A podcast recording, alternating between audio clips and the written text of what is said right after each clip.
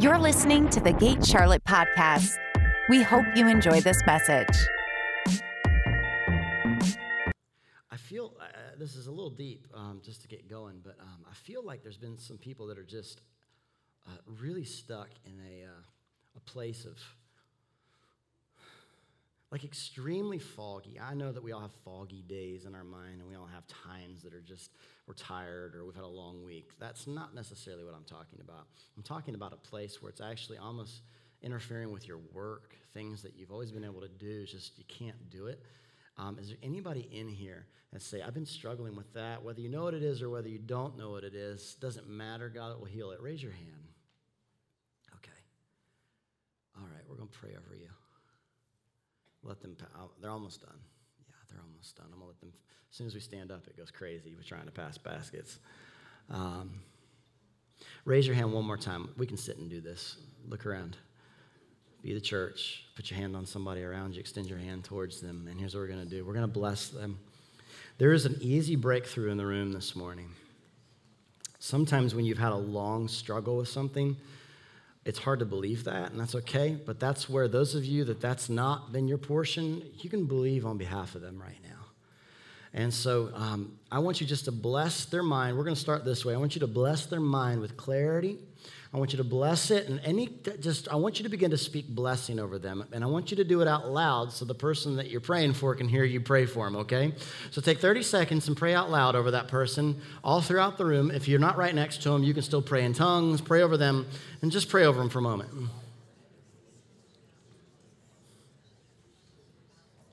Jesus, we bless in Jesus' name.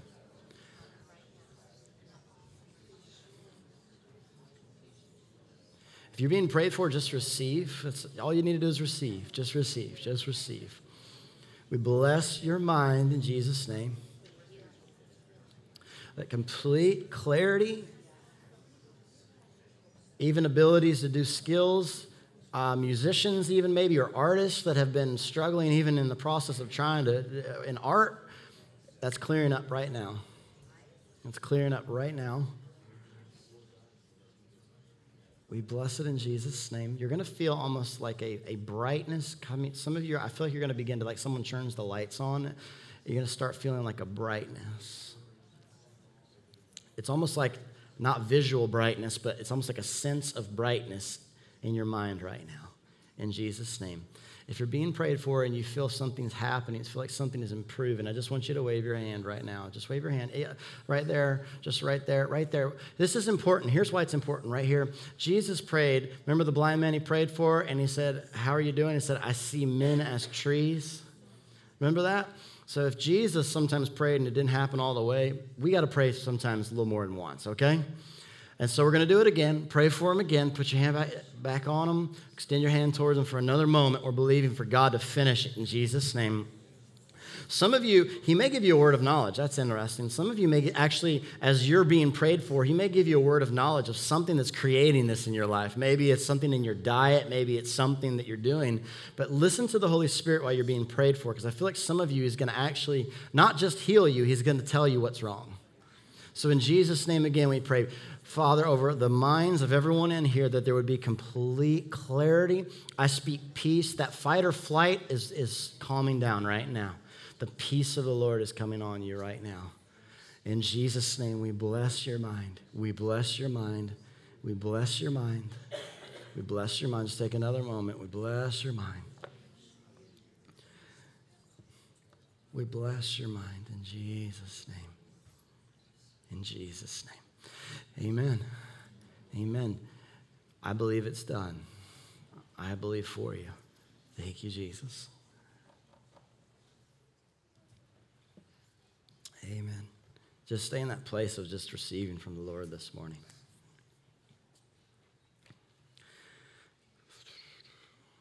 Holy Spirit.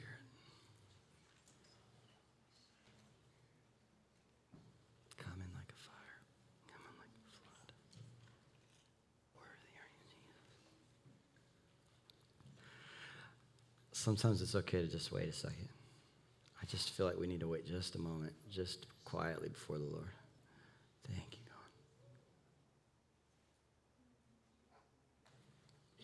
Thank you, God.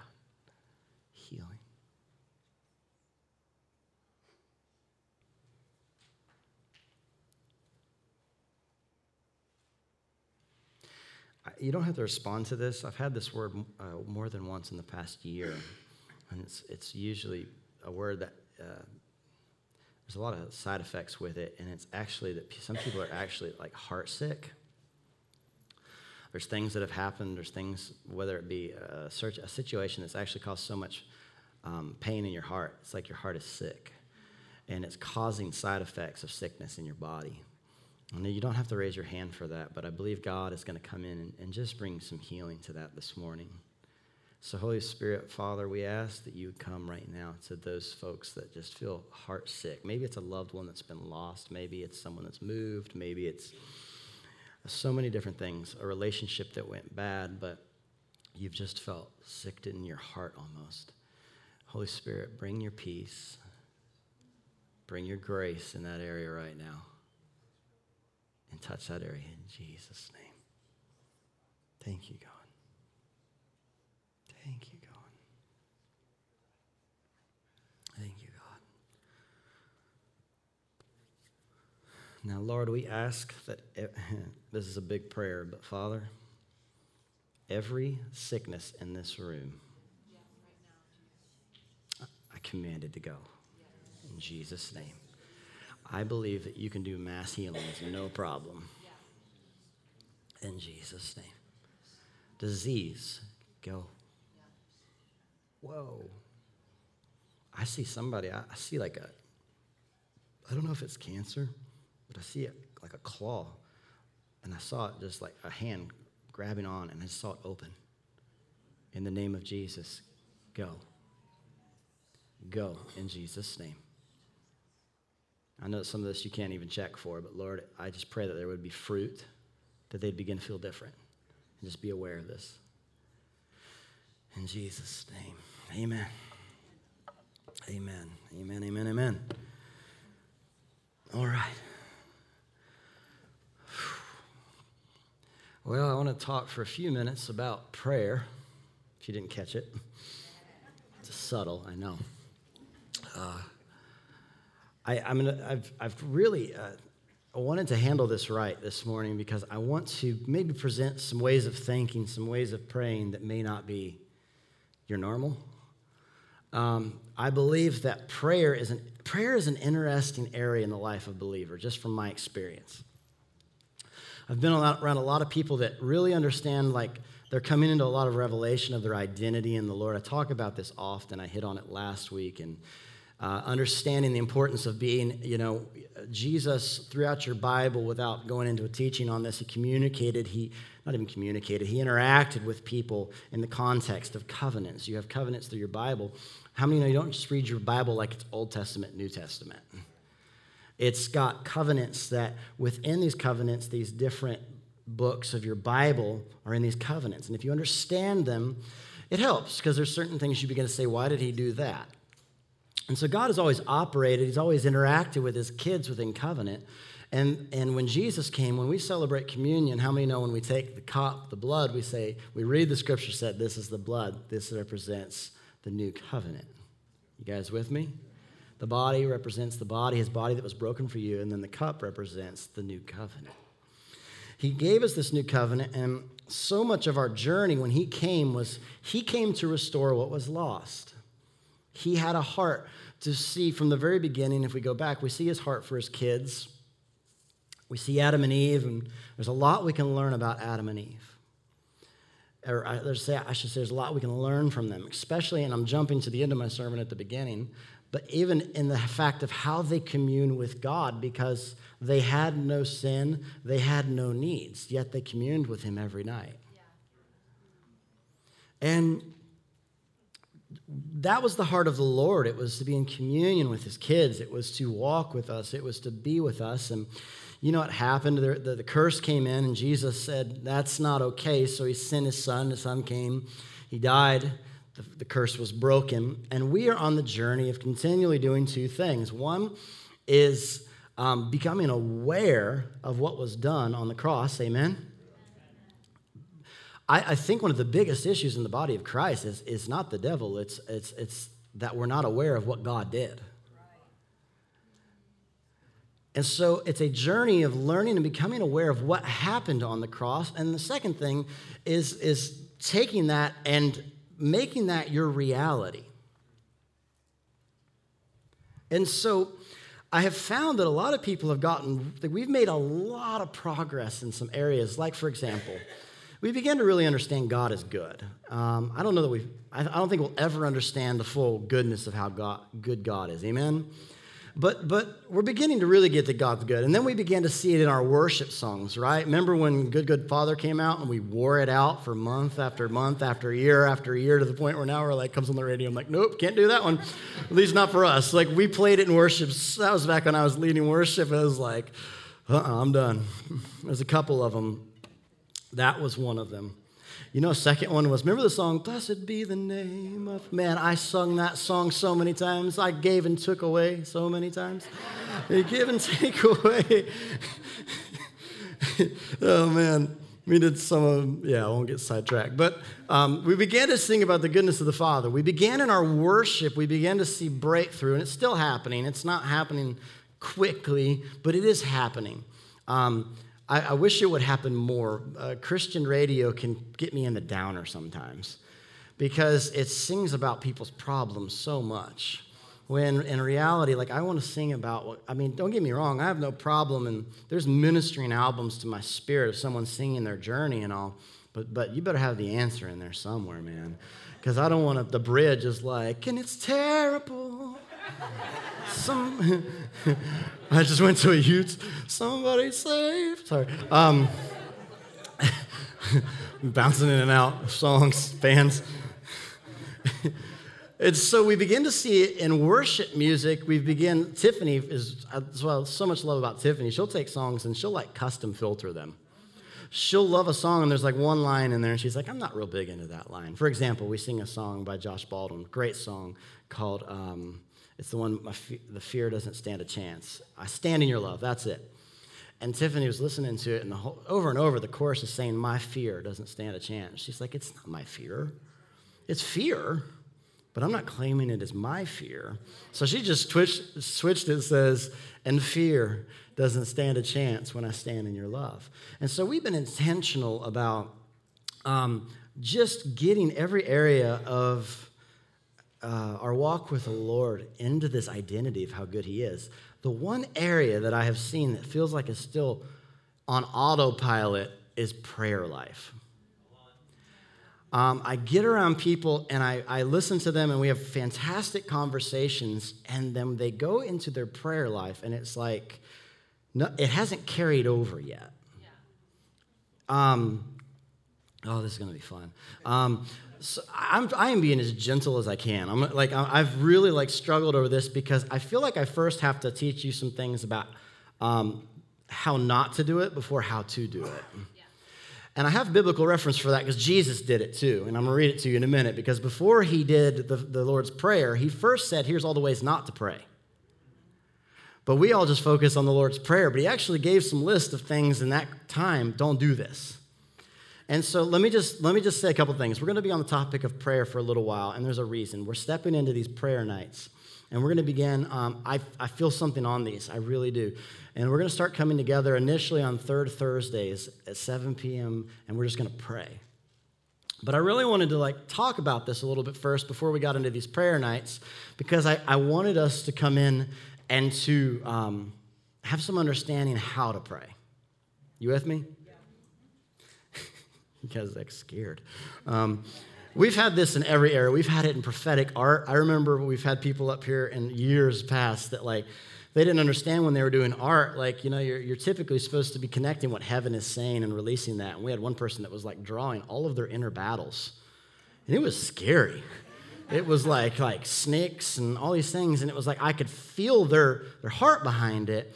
But it was it was something that at that point we were just starting to step into, and it was a new thing. So it was learning, what is God saying about what I'm feeling? And so we want to learn how to pray. We want to learn how to pray. Basically, the biggest shift is when we begin to pray from a place instead of for a place. That's the biggest number one thing, is beginning to understand that when I'm praying from, not for. And I'm going to try to give you some context for that, because I know that sounds immediately like our prayer life is, Lord, I want this, I ask for this. It's all petition. And we see a good example of that, I've always thought, was when the disciples were on the boat with Jesus. And remember when the storm was happening and Jesus was sleeping in the boat, which is such a unique thing because he was teaching us how to rest in the midst of storms. And remember, the disciples were, and they, Jesus, save us, which would be very much for us like a lot of people's prayer life. Save me. Life is bad. And Jesus came up and he said something interesting. Now, this is before the cross. He says to them, he basically rebukes them in the kindest way and says, why didn't you just speak to the storm? Why didn't you just command it? And then Jesus, and I've taught on this recently, so I won't reteach it. He does something interesting. He says, peace, be still. I believe personally that peace, the Bible says he is the king of peace. Peace is when peace shows up, the king has shown up. So I believe when he said, peace, be still, it wasn't a command. It was first a peace. He was establishing peace. And from that place, he said, be still. You with me? And so Jesus was beginning to even teach them before the cross. There's a different way. There's a better way of praying. And so let me just say this. If you have a really great prayer life and you're doing really well, maybe you'll get something, maybe you won't from these next few weeks, but good for you. If you feel like you go into prayer and you're like, it's only been 2 minutes and I'm supposed to pray an hour, and you're watching the clock and you're struggling to connect with the Lord, maybe this will bless you. Because I know so many people that come in with this idea, and what it is, and I titled this, Removing Religion from Prayer. The word religion, one of the best definitions I've heard of that is form without power. That describes a lot of folks' prayer life. Form, absent power. I do it all the time. I'm disciplined, but nothing's really happening. And so I want to just dig into some things about how we pray. And so we're going to talk about removing this form that is absent power from our prayer life, so that hopefully we'll begin to experience a lot of power in our prayer life. So Jesus, with his disciples in Matthew, I'm just going to flip there. You can go there too, Matthew 6 if you want. Jesus does something interesting. The first thing he does is they ask him to tell them how to pray. And before Jesus teaches them how to pray, he first teaches them how not to pray. And he says in verse 5, and when you pray, you must not be like the hypocrites. Jesus didn't mince for words sometimes. For they love to stand and to pray in the synagogue and at the street corners, that they may be seen by others. Truly I say to you, they have received their reward. But when you pray, go into your room and shut the door and pray to your Father who is in the secret, and your Father who sees you in secret will reward you. And when you pray, do not heap up empty phrases, as the Gentiles do, that they think they will be heard for their many words. This is so interesting. Do not be like them, for your Father knows what you need before you ask him. Amen. Pray like this: Our Father who's in heaven, hallowed be your name. Your kingdom come, your will be done on earth as it is in heaven. Give us this day our daily bread, and forgive us our debts, that we also, as we also have forgiven our debtors. And lead us not into temptation, but deliver us from evil. I'm going to stop there. I'm not going to teach on the Lord's Prayer today. We'll get to that in a couple weeks. But I want to talk to you first about some of the things he was saying. It's interesting because he makes really clear right up front, there is ways to pray that are wrong. I mean, I didn't say it. He did. I think mentally we think, well, if you're praying, great. He lays some context out here that says there is ways that are not effective to pray. I do not believe that this scripture means to only pray in secret, because Jesus didn't only pray in the secret. So don't believe that it means just praying. Some people are like, well, there you go. It's next time you ask me to pray in public. That's my go-to. Nah, that's not true. But he is addressing, he's swinging it the other way to people that say, man, you like to be in the public. You like to pray with lots of words. These are the people that like to pray in King James. Jesus, hallelujah. Thou ist great. And One of my good friends, Randall Worley, I love listening to him preach because he's got a history in that. And he'll get excited and you'll watch it start coming out. He goes from like this, oh, to this, Jesus. And he's like, John, it just slips out sometimes, you know. He's like, it just comes back out, my charismatic Pentecostal upbringing. And so, but Jesus was trying to address these guys that, listen, you don't have to say a lot. I think often if I were to put most of you in a prayer circle and you felt like you had to pray, you would immediately feel like I need to have a good bit to say. Jesus says, all right, you don't have to have a lot to say. You don't even need to have the greatest sounding prayers. And he simply put to them, he said, you're praying wrong. And the reality is that I believe that we can operate in powerful spiritual gifts and make tremendous sacrifices, but in the end, so much of this stuff, like this doesn't impress God. He's not impressed by that. One of the things that we learn from beginning to study about prayer is that God is far more interested in your heart attitude than what you're saying. Let me say that again. He is far more interested in your heart than what's actually coming out of your mouth. Yeah. Which is why a little child of pure innocence can lay hands and just say, Jesus, touch them. And you're like, whoa, what just happened? Why? Because their heart of innocence is just pure. God's going to do it. Why? I don't know, because I've been told he would. I haven't had enough bad situations to give me bad theology yet. So I still believe in Jesus. Our situations will create these things for us. The way we see the world, I did it last week with this mirror and these filters and things that shift how we see, when in all reality, it's very simple. And I want to say this, and I unanswered prayers are never on God's end. Now, that's a hard statement. And the thing is that there's a couple things that we do know. We know that Jesus never prayed for anyone in the Bible, and it didn't happen. Now, we've all prayed for somebody, and something didn't happen, so there is no condemnation on you. I've done it many, many times. And I know this is going to open a whole new topic of what about the will of God and all this stuff. But I know this. It's never a problem that he couldn't do it. And so when I go in with praying for someone, the first thing you need to begin to realize is I'm not twisting God's arm here. It's not going to be hard for him to do this. And most Christians see prayer as a time where they are trying to move God, right? We're going to move God. We're going to move him to do something that he didn't want to do. You guys are looking guilty. This is how we pray. We're going to move God because he doesn't want to do this, and we're going to convince him to do it. And if I pray long enough, and I pray hard enough, and I spit enough, and I move around, and I jump enough, he's going to move. I know he doesn't want to, but I will convince him. That's not a good foundation for prayer. It's actually a really bad foundation for prayer. And most people may not see it as a big deal, but God has... Let me say it this way. God, when he died on the cross, has already done everything he's going to do about healing, breakthrough, sickness, salvation. He did it all. Yeah. He has nothing left to do. So let's start there. There's nothing left. He's not in heaven saying, oh, I missed one. I knew it. It's done. The gift is there. The present is there.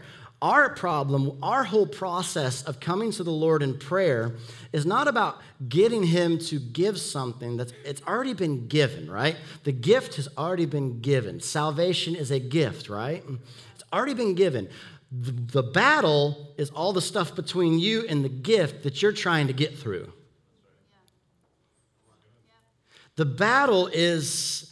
unbelief. The battle is someone died and now I have a hard time believing that God will heal the sick. The battle is all the things in the middle between you and the gift that's already been given and you coming to him. But the problem is if you're praying from a perspective of like you're begging God for something, he's already given it. So realizing right up front that salvation, healing, all these different elements, he's already done what he's going to do. So how do I appropriate everything on the cross, right? That's the journey. That's the question. It's the great adventure is to for us to begin to learn how to believe it and how to receive it. And a lot of us have gotten really good at believing it. We haven't really gotten good at receiving. I remember the first time Brian Simmons came here, he said something, I don't know why I found it so comical. He was asking people to be prayed for, and he said, if you're being prayed for, he said, don't pray, receive. And you learn how uncomfortable people get when they're being prayed for just to be quiet. He's like, I remember he said, you can't kiss and talk. It was just so funny. It was, I don't know, it just made me laugh. He said, God wants to kiss you, and he's like, you can't kiss and talk. And it was like, ever since then, every time I'm with the Lord, I'm like, sometimes you just need to be quiet and stop trying to convince him of something. And for many of us, this faulty foundation of understanding our prayer life is actually, I'm going to take you on a little journey here, actually started at a faulty understanding of how salvation works. Because the idea... The idea of a sinner's prayer implies that we ask something of God and hopefully he will respond to it. But here's the thing. Acts, let's just open our Bibles because I need to give you some scripture so you don't walk out on me. Acts chapter 16. I wish I'd brought a different translation, but this will work. Acts 16, verse 30. Then he brought them out and said, Sir, what must I do to be saved? Then he said, Believe in the Lord Jesus and you will be saved, you and your household. And then spoke the, I don't need to keep reading. He says, what do we need to do? Isn't it interesting that the immediately thought was always, what do I need to do? It's been the question of every believer's always wanting to, everybody's always wanting to know, what do I have to do? And Jesus said, you just need to believe and receive. Would you all agree with that? I know you're unsure where I'm going this morning, so you're pulling your amens a little bit. I can feel it. It's all right. But do we believe that in salvation you believe and receive? Okay, that's important.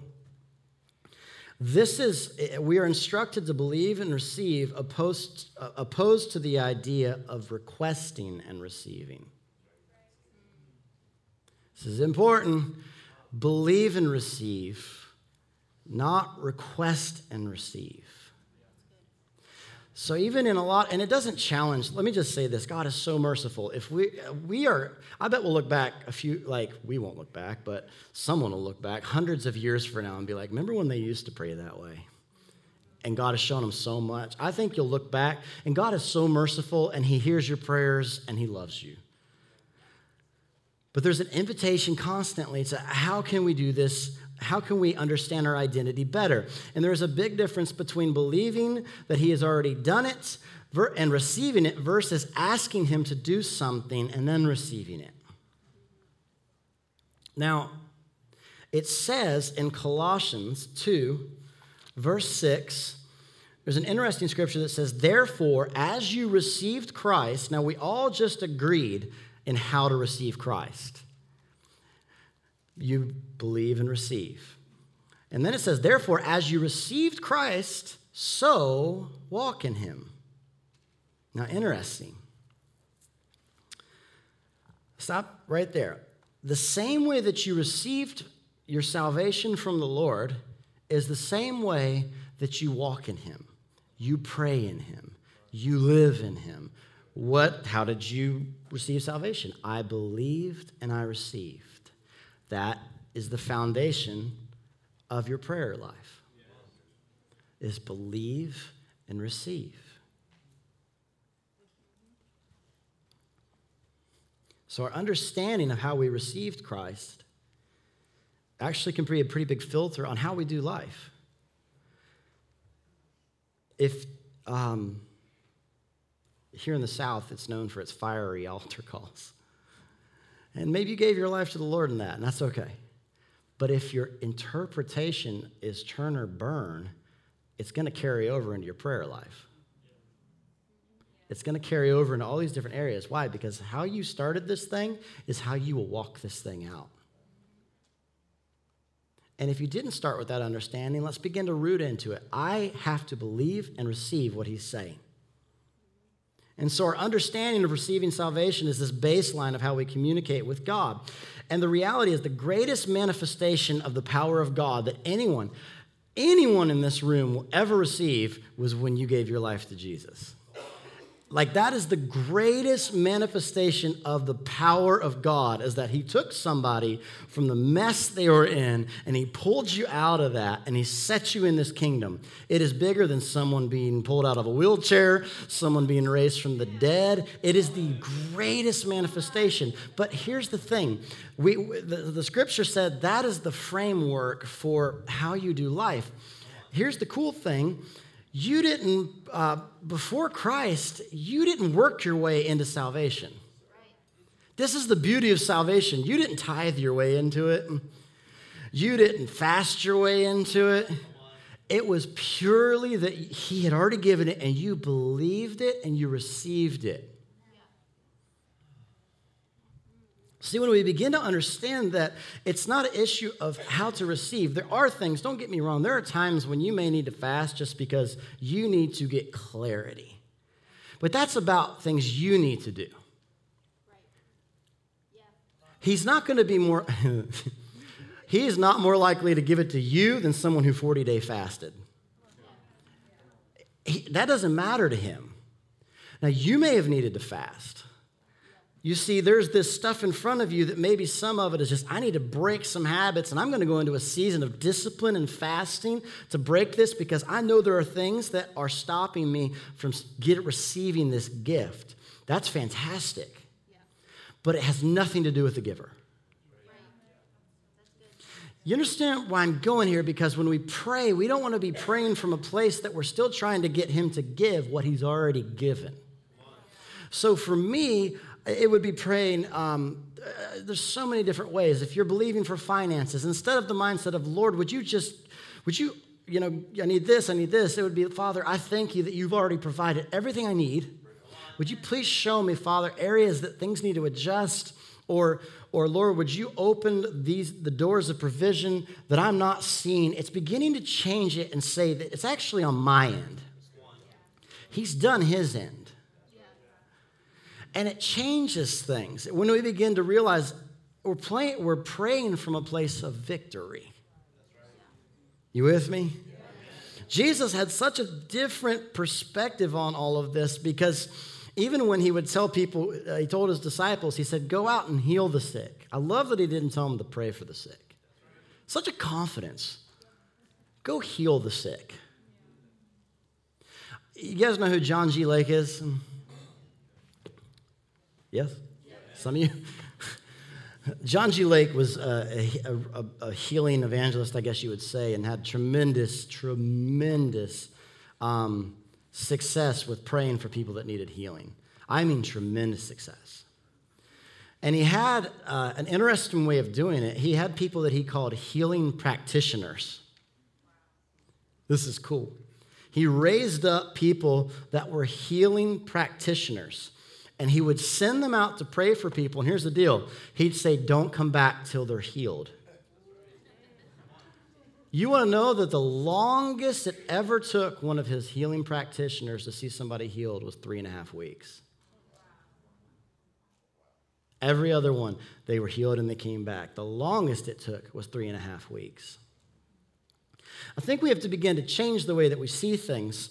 You may not know this, but even in our history in the church, the way that we see salvation now is not the way they saw it previously. It was thought to be a very big process of giving your life to the Lord. Like now we know, if I were to ask everybody in this room, hey, do you believe that if someone right now wanted to give their life to the Lord, could it happen right now? Easy. That's a slow pitch. Of course. That's not what they understood in the past, though. It was a process. There was they thought it was sometimes weeks, if not months, of weeping and travailing themselves into the kingdom. It's not like that anymore. Why? Because we have had a greater revelation of the Father, and we understand, listen, in a moment, I can take this passage in Acts, I can believe and receive, and I am a child of God. Could it be that much of our prayer life, we just still haven't figured out that in a moment it can happen? Yeah. Yeah. Prayer is not twisting God's arm. I hear that so often, and I want to take this on because I don't want us to come together and pray from a place like we're trying to, like, you know, strong arm God and get his arm behind his back and like, you're going to do this, please, you know. It's not how it works. You're not twisting his arm. He's not in heaven saying, man, you know what? I bet if you fasted one more week, I'd hear you. Some of you, that's one more week than you fasted in a long time.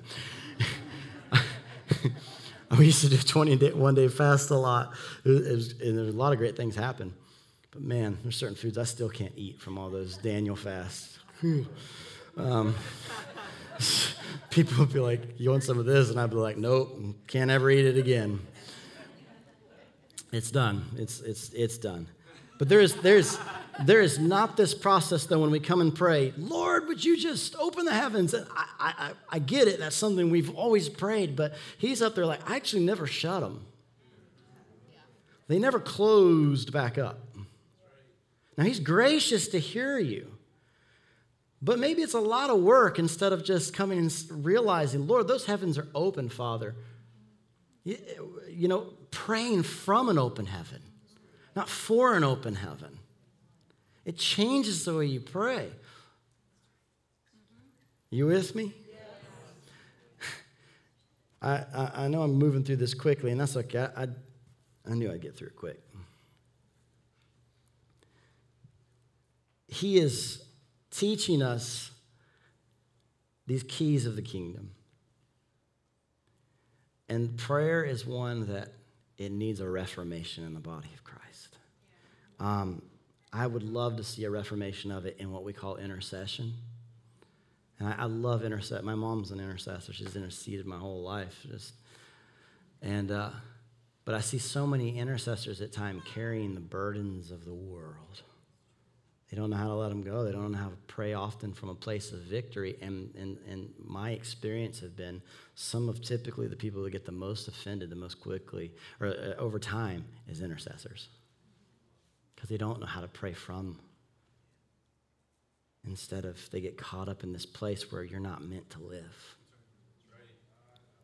You're not meant to live there.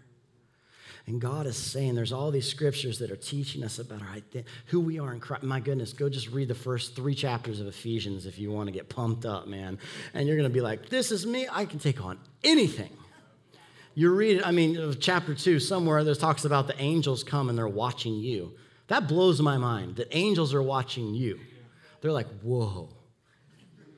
I don't really know why. The scripture doesn't say why. I have no idea. I imagine they're like, this is crazy because this person was doing this a few years ago. How are they doing this? They're amazed by grace. And they're watching you, and they're enthralled with you. And when we begin to understand who we are, but we have to get that over here into prayer. And here we go. We don't have to be desperate. This is a big deal. I love passion. Passion's needed. A marriage without passion will be very unhappy. But I don't ever want my wife to feel desperate for my attention.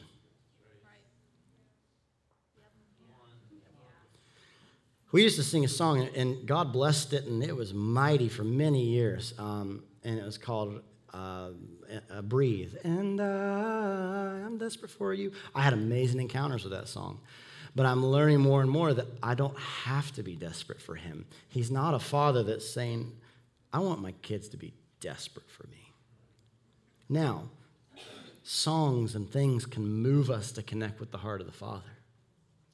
But he's trying to bring us to a place where he's saying, you don't have to be desperate for me. I'm right here. You with me?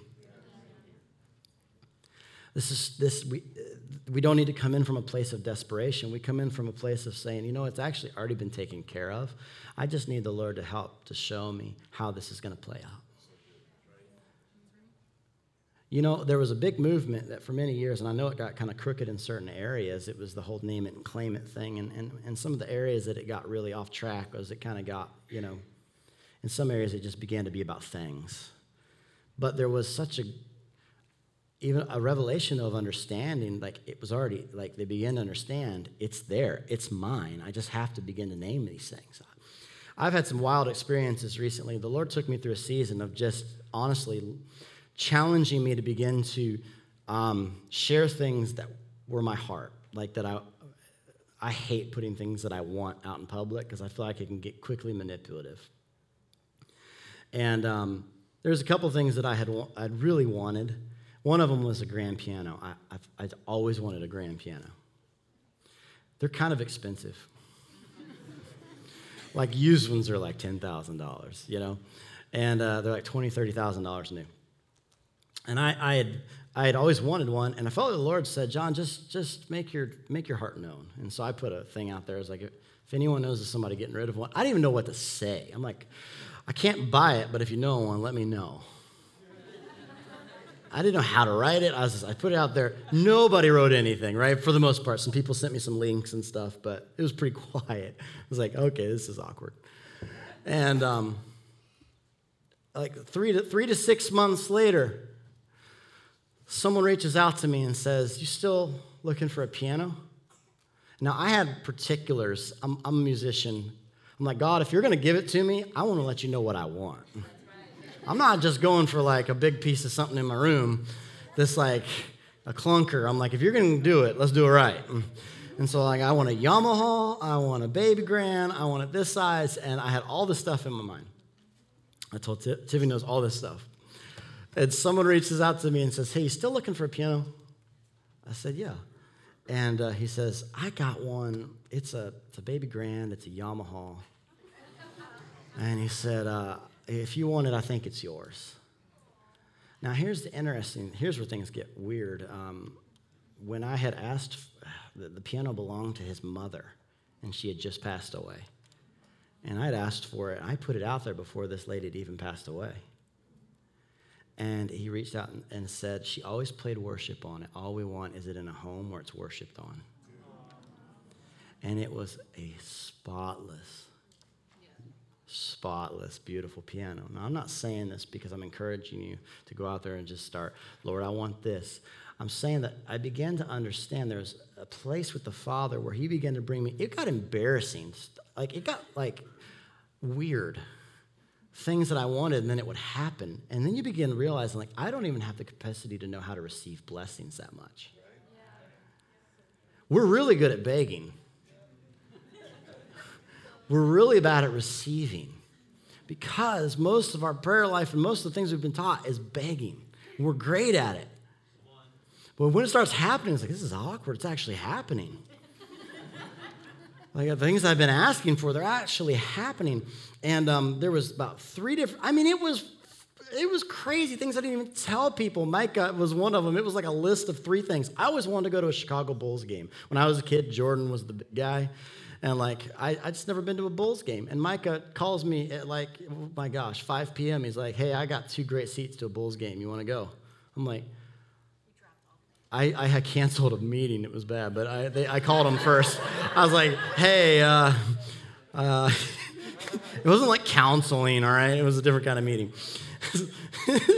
Someone's sitting here like, "Oh, that's why. That's why."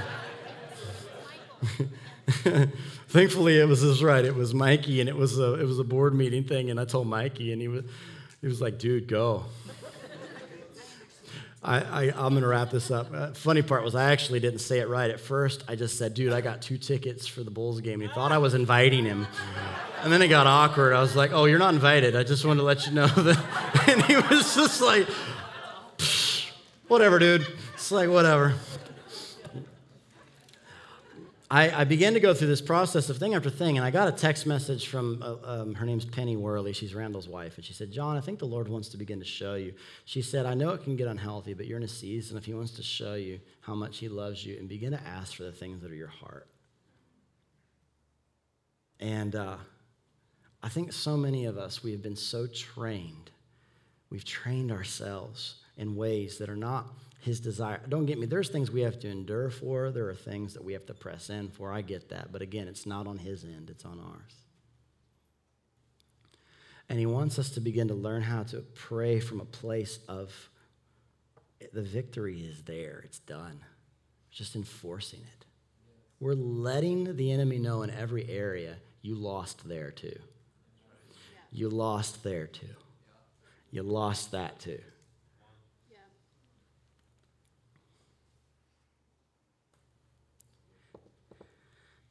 I'm going to have to land this thing. Long prayers. I love how Jesus said, don't have to be long. You know, there's only 2 times in the Bible where Jesus was recorded praying through the night. And I think a lot of people think about those. They're like, what about those times? Well, he was getting ready to be crucified. And that was a place that he was with the Father that he needed. But he also said, Lazarus, wake up. He also said, peace be still. And he understood that it was not about coming in with a formula. God is so great about not letting, he does not like formulas if you haven't figured that out. Because as soon as you think you figured out the formula, he'll change it. We do a lot of dream interpretation, and it's always been fun. And I remember hearing a story. It made me laugh because Bethel Church out in Reading had begun to teach people how to do dream interpretation.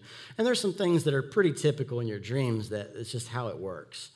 But you always have to bring it to the Lord. Yeah. Anytime that you're trying to understand a dream, I don't care what kind of formulas you have, you still need to bring it to the Lord. Yeah. And all these students had began to do dream interpretation, and they were just doing it like from the manual. Like, oh, well, that color means that, that means that, that means that. All of a sudden, they began to have terrible dreams, all of them. And it was like, I remember hearing Bill tell the short stories like, this is bad. Like, everyone's having bad dreams. And the story was that God had reversed everything from what they'd been taught. And in the dreams, if red meant bad, now red meant good. Why? Because they had removed relationship and replaced it with formula. And God has always been in a place where he does not let us get to a place where, oh, I've got it, this is how it works. There always has to be relationship. Yeah. But the point is that in prayer life, he wants us to pray from a place of relationship. As we come together on these Thursday nights, we're not coming together to beg God or twist his arm for anything. We're coming together to declare, as he said, what has already been taken care of. We are releasing that into these situations. And we're going to see breakthrough. Yeah. But it comes when we begin to say, Lord, is there a different way to do this? I was reading a book recently, and I've really been taking some time to read and study on prayer. And the guy that wrote it had such a funny little line in it because he said, every day, he's like, I had heard you pray an hour a day. So he's like, then I'll pray 3 hours a day because it must be 3 times as effective. He's a very well-known minister. And he said, every time I get to that, like, he's like, I'd start at this time, and prayer would be at 7 a.m., and I'd get into that 7 a.m. hour, and he's like, it was like the clock stopped, and it got slower. And he said, I feel bad admitting this, but the prayer part was the worst part of my devotion life. And he said, so one day I just decided to tell God, this is really hard. He said, when the clock hits 7, it's brutal. And he said, matter of fact, 15 minutes before 7, I start dreading it. And he said, God said to him, I feel the same way. He said, except for God told him, said, at 6 o'clock, I start dreading 7 o'clock. He said, because all you're doing is coming in with your formulas and there's no relationship. And God said, I don't enjoy it either. Some of you may not believe that, but Jesus is God. And Jesus said in Matthew, I don't enjoy this. This is not good to pray this way. Now, I believe he's merciful, but I believe there's things that we're doing that he's like, you know, I would really love it if you just sit down with me and just talk to me. Yeah. And I don't have time. I got to end here, but we would learn a lot if we would begin to just understand some things. It talks about, in 1 Thessalonians 5:16, there's the scripture that says, pray without ceasing. That right there challenges a lot of our prayer life, because if prayer is coming and praying for an hour, what do? You quit your job, leave your family, and go pray forever? There must be more to prayer. There must be more. And I've come to the conclusion it's a lot like this, and I'll end on this. If someone were to ask me, John, how much did you talk? How much time did you spend with your wife yesterday? Because that's how we would ask somebody in prayer. How much time did you spend with the Lord yesterday? And we're asking, how much time did you pray? Whatever. I spent all day with my wife yesterday. We may not have talked every minute of the day, but we were together every minute of the day. When you begin to understand the scripture that says that there's now, therefore, no separation,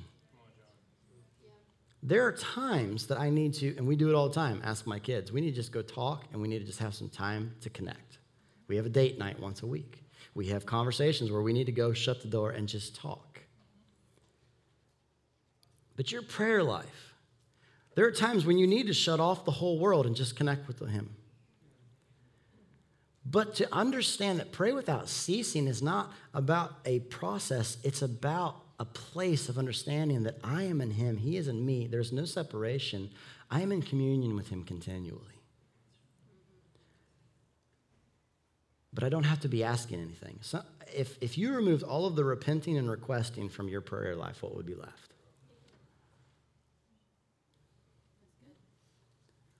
That's what it's built around typically.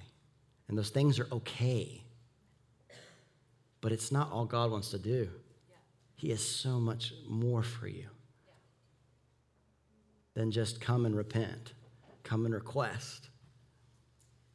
I can tell you right now, if the only time I talked to my wife was when I wanted something. I mean, God's good, but that wouldn't work in our marriage.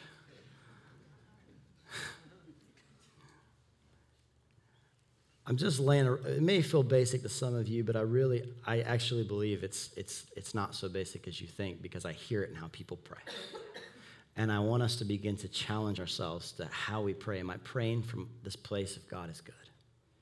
Am I praying from knowing that the gift's already been given? Now there may be stuff between me and taking that gift, but it's already been given.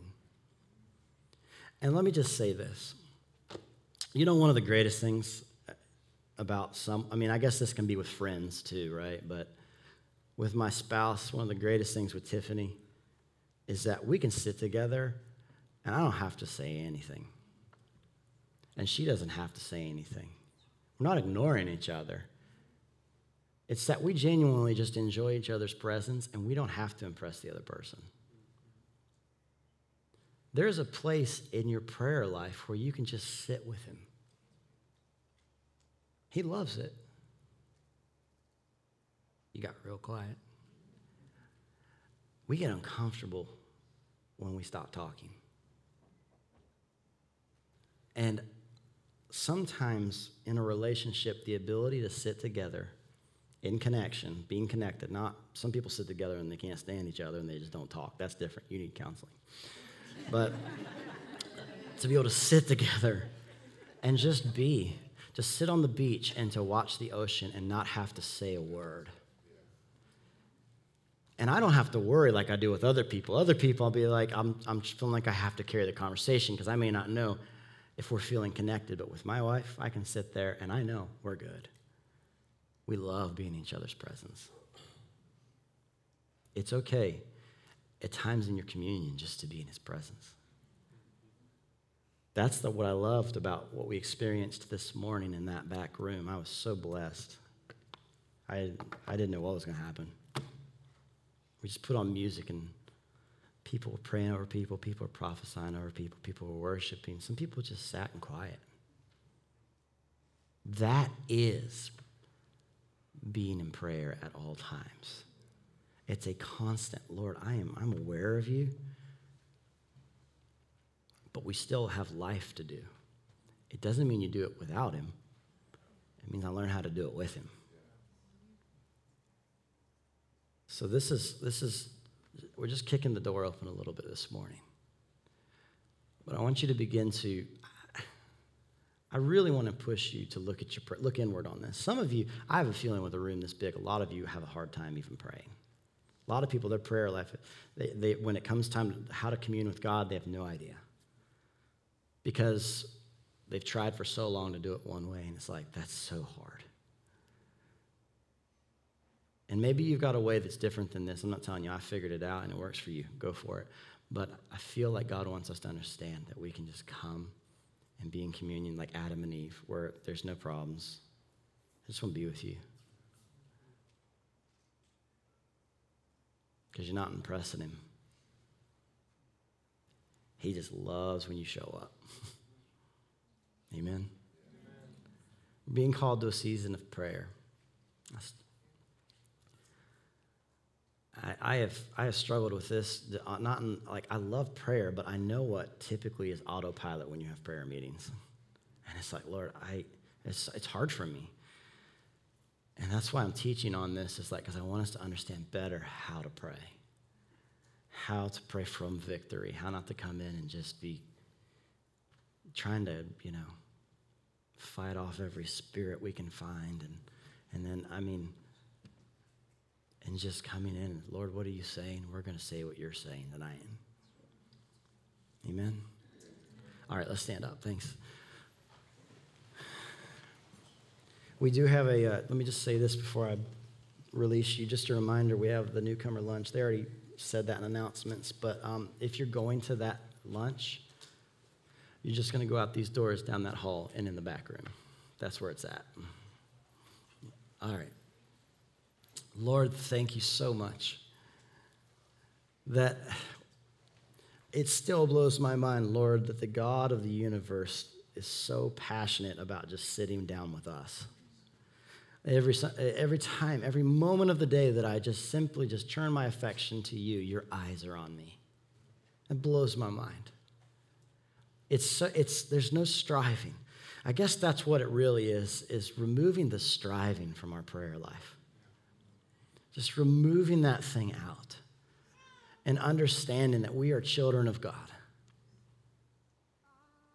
So, Lord, I've shared this the best I know how. I ask that you would open our hearts, you'd open our eyes, you would give us the courage to look at areas that maybe we've done certain things for a really long time, and just to hear your voice, to say, is there a way that we can do this better, Lord? Even if it hurts, because growing pains hurt. But they result in maturity. So, Lord, we honor you. We thank you for what you've already done this morning and what you're going to do. I want to welcome up any prayer team members that are on the schedule to pray today. So I'm going to call them up. And I'm going to pray while they're walking up here. I'm just going to pray over you guys. Lord, bless everyone here. Father, bless their homes, their families. God, may we continue to come into a greater awareness of just how great you are, but also, Lord, just how great you think we are. You're a proud dad of his kids. And so, Lord, would you just continually open our hearts and our eyes to that. We love you. We bless you in Jesus' name. Amen. Amen. If you need prayer, these amazing folks will... You've been listening to the Gate Charlotte's podcast. Consider subscribing so you don't miss a message. We're sending this to someone who might need encouragement today. Thanks for joining us.